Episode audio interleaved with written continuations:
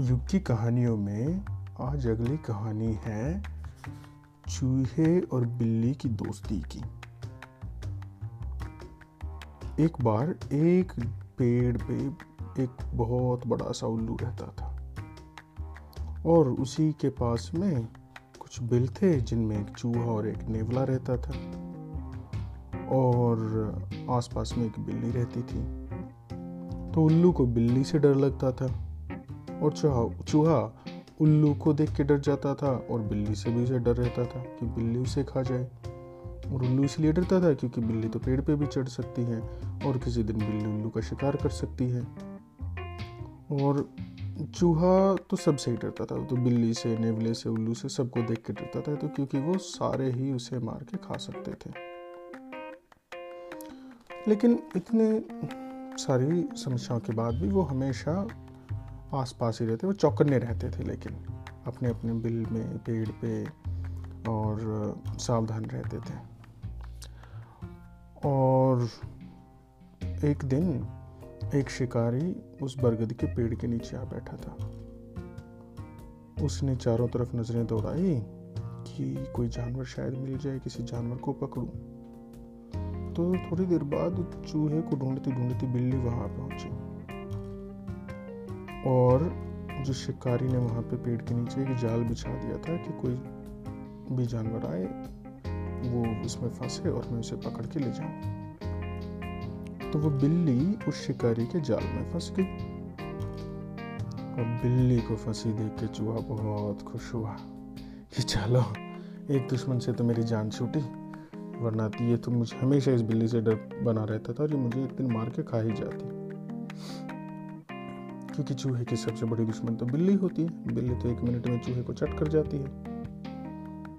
अब चूहा बिल्ली को फंसा देख के सावधानी भूल गया और वो काफ़ी दूर आ गया अपने बिल से।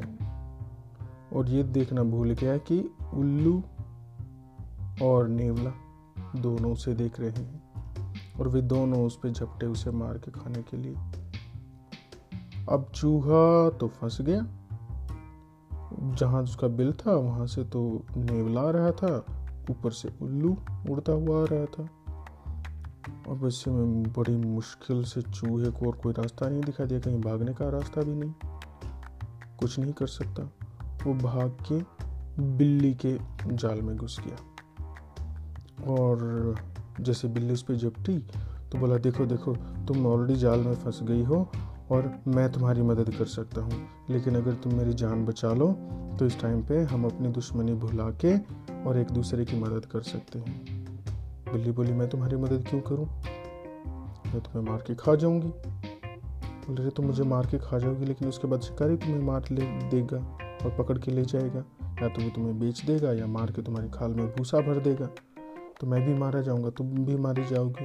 ये समय आपस में लड़ाई करने का नहीं है। इस टाइम पे हमें एक दूसरे की मदद करनी चाहिए। अगर तुम उल्लू से और नेवले से मेरी जान बचा दोगी तो मैं जाल काट के तुम्हारी मदद कर दूँगा।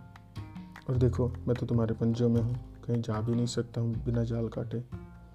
तो ऐसे उन्होंने आ, उसने बिल्ली को समझाया। और बिल्ली की बात दिमाग में भी बात आ गई कि हाँ बात तो सही कह रहा है चूहा। तो अब चूहा तो बिल्ली के पंजों के बीच में छुप गया और उसको देख के उल्लू और नेवला कोई भी बिल्ली पे हमला नहीं कर सकता था।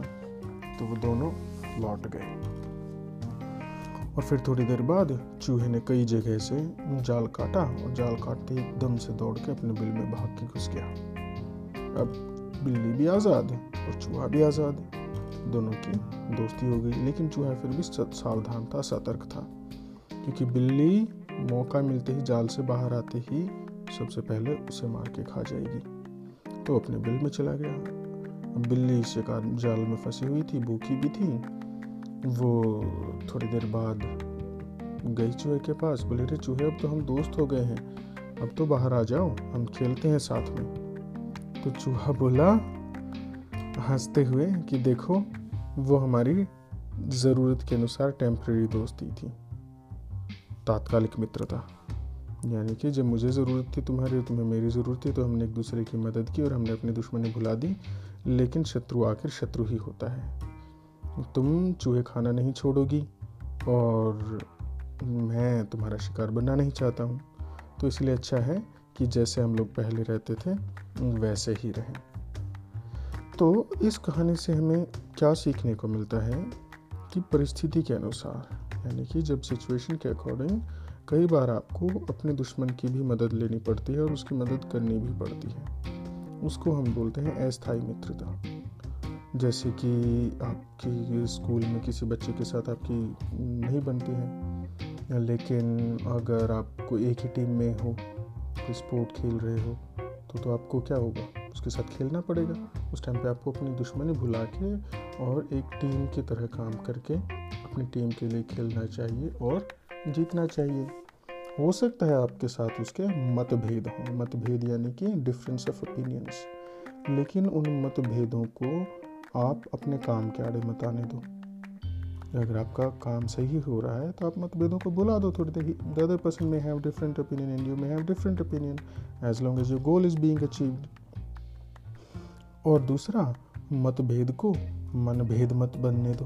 अगर कोई तुम्हारा अच्छा दोस्त है, उसके साथ तुम्हारा डिफरेंस ऑफ़ ओपिनियन है तो उसको ये मत सोचो कि ये तो मेरी बात मानता ही नहीं है, ये तो मेरी से दोस्ती ख़त्म हो गई है।